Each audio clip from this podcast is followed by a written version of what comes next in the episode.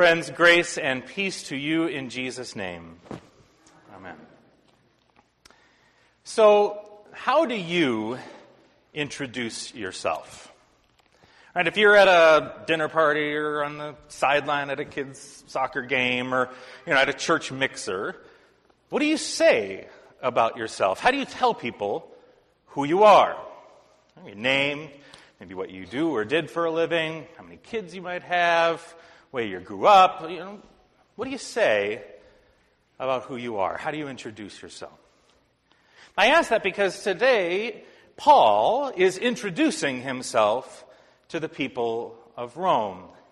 He's writing a letter to the church, this very fledgling church that's struggling to get off the ground in Rome, the very heart of the empire. And he has to introduce himself because, contrary to all the other letters that have survived history that we have from Paul, Romans is the only letter written to a group of people that he didn't know yet. All of the other letters were to communities, uh, churches that he himself had founded, folks who were struggling, having some issues, and he knew them personally. But the people of Rome, he knew some of their leaders, but the, the people, the people gathered week after week to try and figure out what this church thing was about. He didn't know them.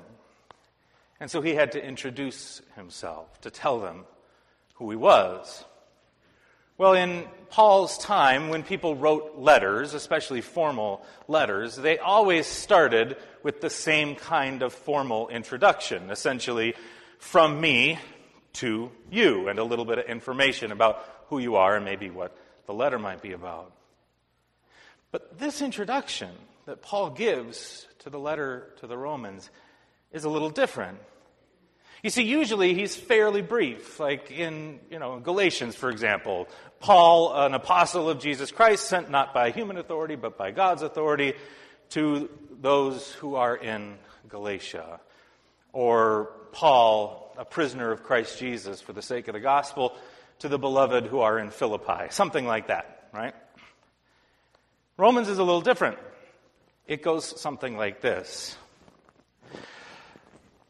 Paul, a servant of Jesus Christ, called to be an apostle, set apart for the gospel of God, which he promised beforehand through his prophets in the Holy Scriptures, the gospel concerning his Son, who was descended from David according to the flesh, and was declared to be Son of God with power, according to the Spirit of holiness by resurrection from the dead, Jesus Christ our Lord, through whom we have received grace and apostleship.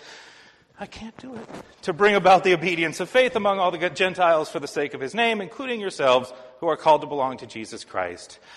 Now, to all God's beloved in Rome, who are called to be saints.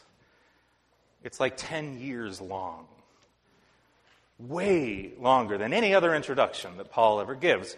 And I want to know why. Now, on the one hand, you could say that it's simply because he's introducing himself. He doesn't know them, and so he has to be a little more robust, include a little bit more about his personal life.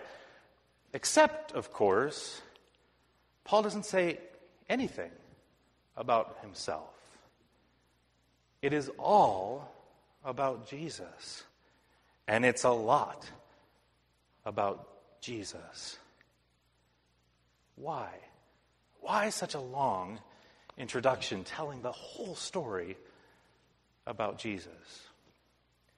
Well, introductions to biblical letters are fairly dry and dusty. Most people don't really like to read them. They're boring. You know, they're like the, the long lists of names in the Old Testament. Or, you know, it's like when your grandma sent you a birthday card when you were seven and you know there's a $2 bill in there. And so you sort of tear through the envelope and maybe glance at Snoopy and whatever grandma wrote, but you know what you're looking for, right? It's kind of like that. Yeah, Paul to the church in Rome, whatever, blah, blah, blah. Let's, let's get to the meat, right? Let's get to the real stuff. Most folks don't pay attention to the introduction. That's the stuff for the dry and dusty work of scholarship. And that's how I used to read Romans too. You don't really pay attention. Until a couple years ago, I was at a conference and we were being led in Bible study by Dr. Tom Long. He teaches preaching at the seminary in Atlanta, Georgia. And he said, Now I'm fully aware that none of you are going to preach on this text because it's boring and no one wants to listen to that. But I think it's worth noting that by this point in Paul's career, You see, Paul is getting on in age. He's been at this for quite a while. He's, you know, been doing this for quite some time now. Now, Paul, of course, planned to continue doing this for many, many years to come, but you see, the, the Roman Empire really preferred early retirement for Christian apostles. Paul doesn't have much time left, and he's pretty aware of that. And Dr. Long said, It is as if, by this point in his life, he has been telling the story of who Jesus is and what God has done for him and for the world through Jesus Christ.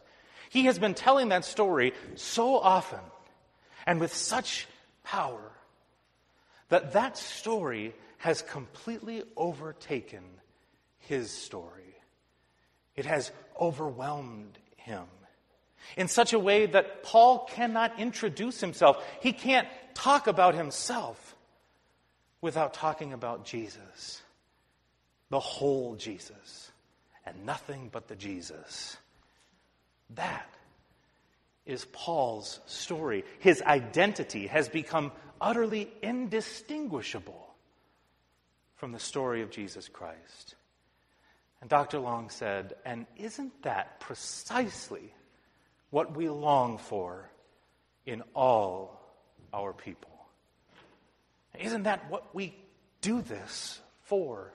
Isn't that why we gather week after week at font and at table, poring over these dry and dusty words, hoping beyond hope that some living word of grace might leap off the page and into our ears and sink its way into our hearts?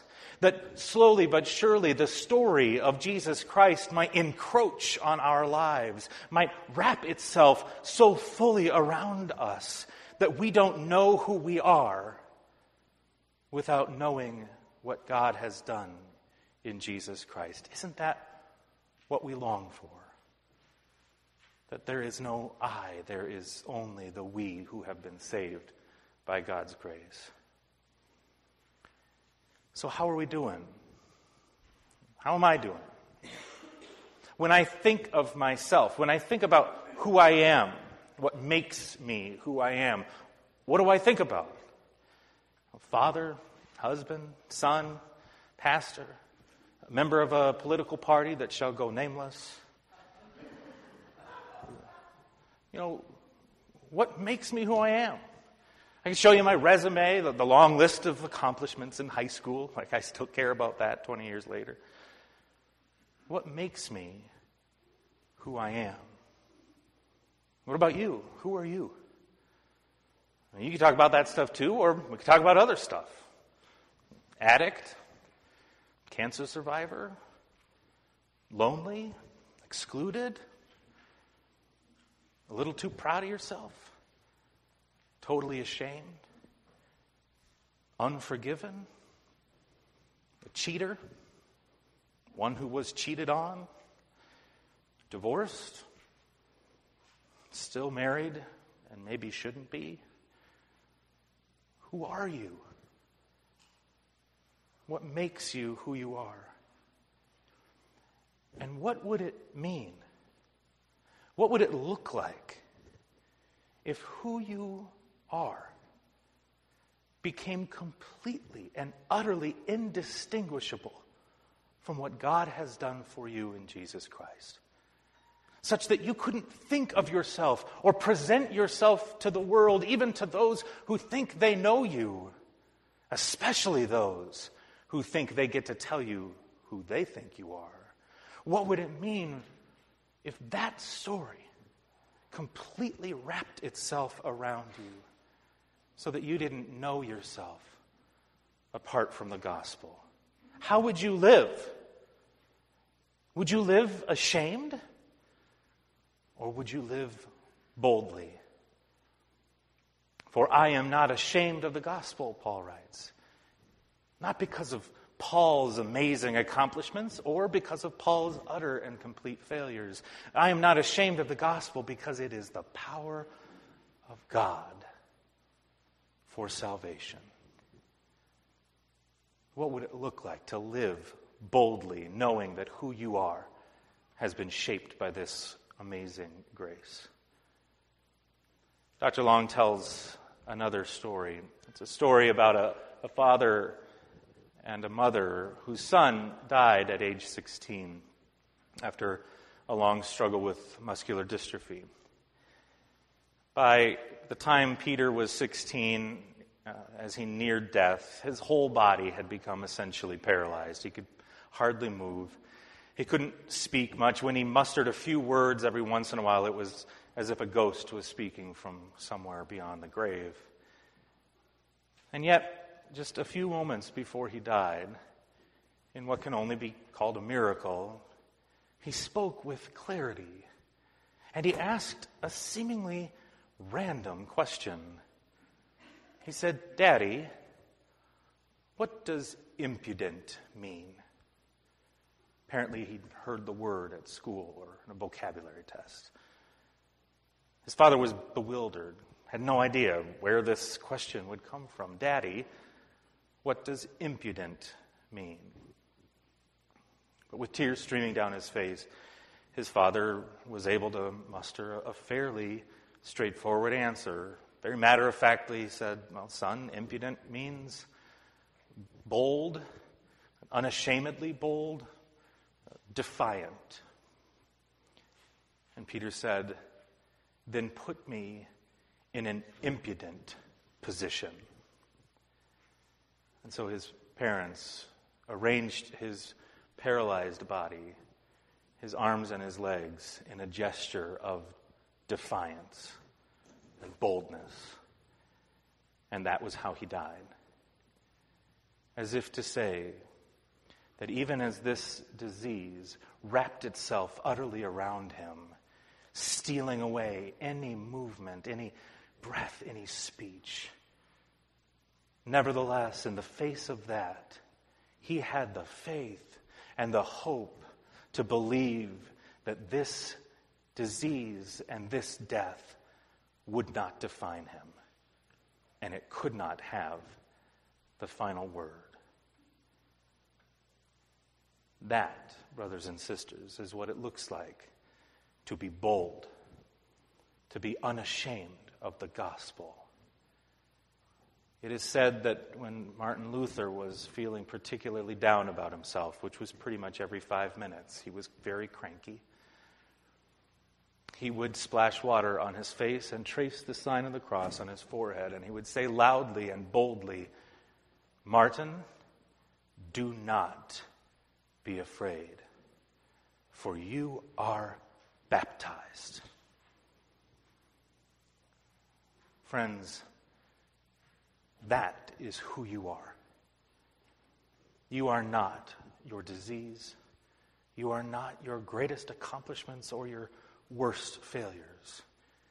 You are baptized. You have been claimed by a story that is wrapping itself around your whole life so that you can live boldly, unashamed, defiant in the face of anything that might tell you otherwise. You are baptized. And thanks be to God for that. Amen.